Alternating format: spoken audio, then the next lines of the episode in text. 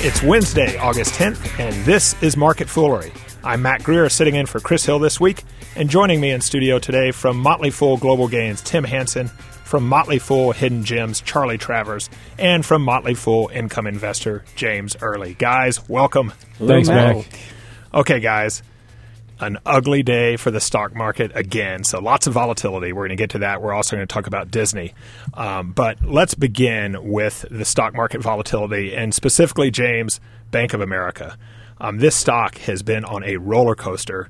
The CEO came out today trying to reassure investors, saying that the bank's not going to issue new shares. But what do you make of Bank of America? Ah, well, that's a long, big question. Um, I have a, I have a, a, a quote Mac on my little uh, uh, Mac my screen on my, my computer at home. It says, "Do not enforce what you cannot command." I don't know who said it, but it's uh, applicable here because Brian Moynihan is is making these promises about not issuing new capital, and when you have to go out and, and make these public statements, uh, that that itself that you're on the defensive like that is a bad sign because right now with the S&P downgrade with the Fed issuing this negative opinion uh, about the economy people are most afraid of uncertainty and banks actually supply the most uncertainty especially Bank of America especially the CEO who promised that their problems with with Fannie Mac Freddie uh, uh, Freddie uh, Mac and Fannie Mae excuse me securities were done with who promised that they were going to have a dividend in the latter half of 2011 he has to back away from who said that the mortgage liabilities were, were lower than they are. Now they're up to 18 billion that the AIG is suing them now now.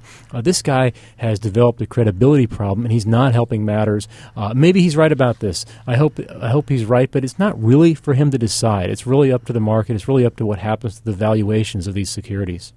I would say the the phrase uh, "not needing to raise new capital" gives shudders to everybody who remembers the banking crisis of a few years back. Well, it probably means you need. Yeah, I mean, even the fact that you would bring that up in conversation is frightening.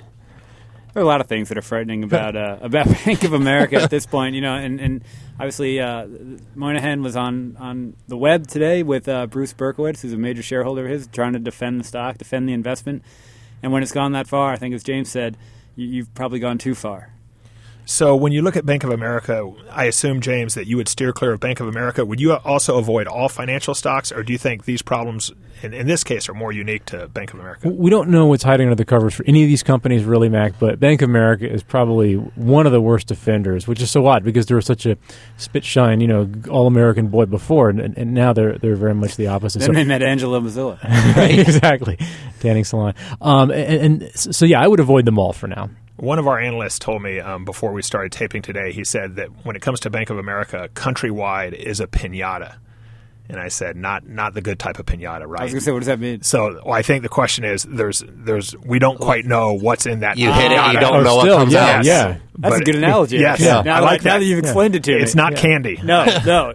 Okay. I mean, they're being sued by AIG, which is the, the very company that nearly brought down the global economy. So, I mean, that's bad enough as it is. So um, let's let's keep um, in the financial world and let's pivot and talk about Jamie Dimon, um, the CEO of J.P. Morgan. He actually had some optimistic things to say about the economy today. He said, and this is a quote: "This will pass, and America's economy will blow your socks off." And um, he also said today that the S and P downgrade is just an opinion. Um, guys, I know it's just an opinion, but right now it feels like a pretty strong opinion. Well, you know, yes, in in some ways this has wreaked havoc on the market. But if you actually look at what people are doing with their money, you know, Treasury rates are coming down. People are buying U.S. bonds in the face of the downgrade, which means that people who have money, let's call it the smart institutional investors, really don't don't care about the S and P's opinion. Uh, you know, they're they're acting almost contrary to it. But you know, we talked about this previously. It doesn't really even pass the sniff test because you're, you know, there are how many, 14 or so, still triple A rated countries, and there are places like France, Germany, which have huge issues, or places like Singapore, which are you know too small to accommodate big inflows. So the United States is still number one in, in, in a lot of ways. It sounds a little doofy to say that, but doofy, it's true. That's a new word. I like that. It, it's very functional.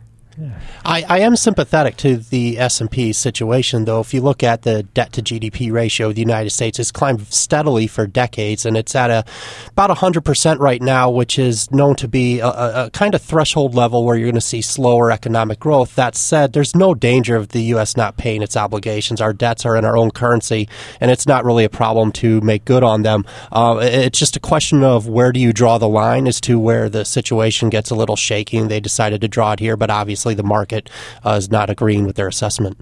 To Tim's point, the uh, credit default swap markets are pricing the U.S. as being still significantly more stable than all the 14 other supposedly AAA countries in the eyes of S&P. But I agree with you, Charlie, also that that we are on, on some sort of a, of a problematic trajectory. I just disagree with S&P that a downgrade was the best response. Some other early warning, some other I wish there were some like a stern letter. A stern letter would be very good, actually. Yeah, yeah. a timeout of sorts. A timeout. Yeah, that's what we need.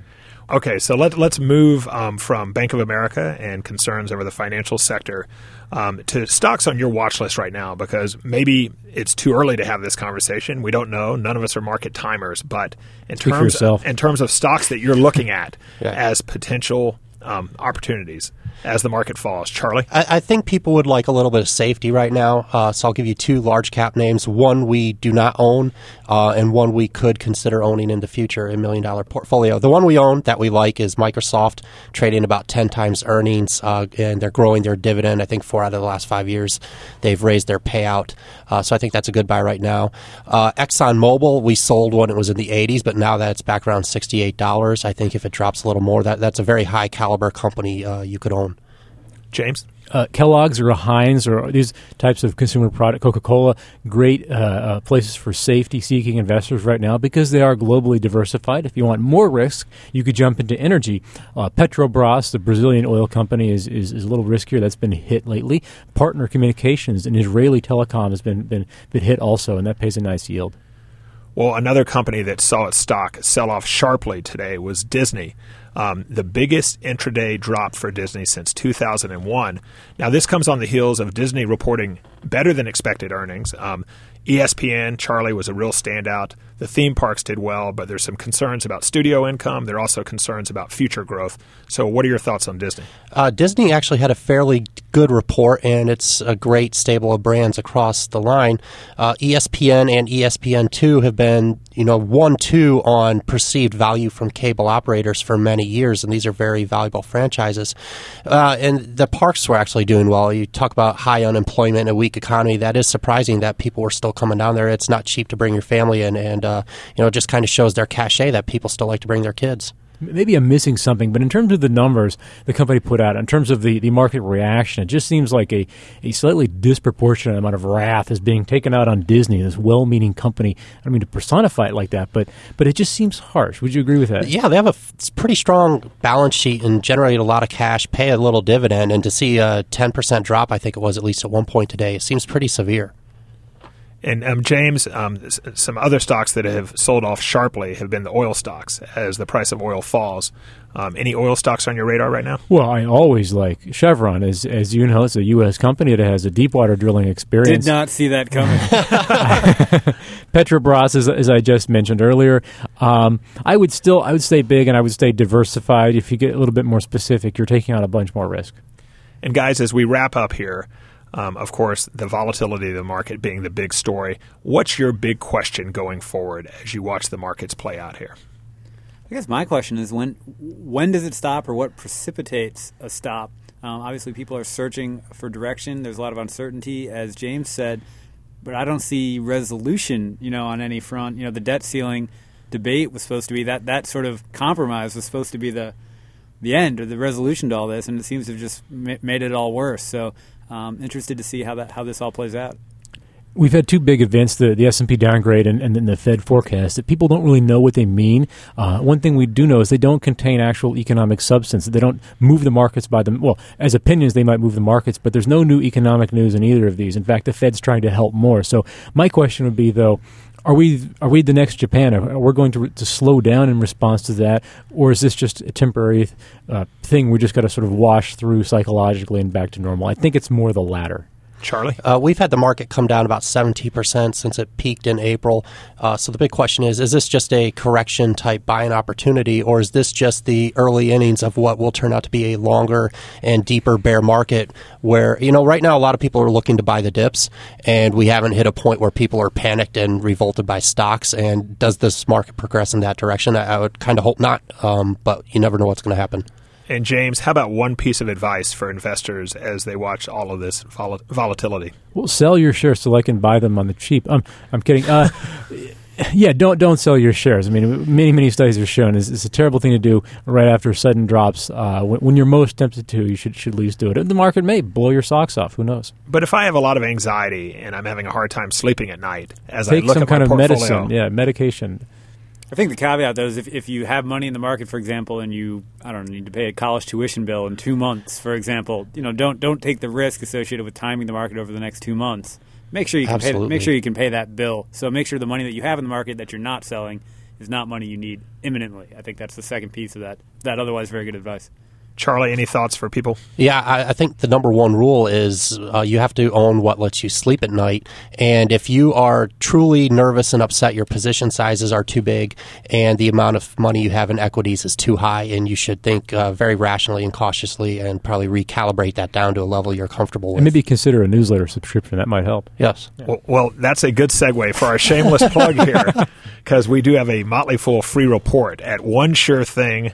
Um, I blew it already. Sorry. SureThing.fool.com. The sure thing is market volatility. So I know that sounds a bit cheesy, but um, in this free report, Jeff Fischer of Motley Fool Pro um, shows you step by step how to protect and grow your wealth, whether the market goes up or down. So that's SureThing.fool.com. Um, we've got Tim Hanson from Motley Fool Global Gains.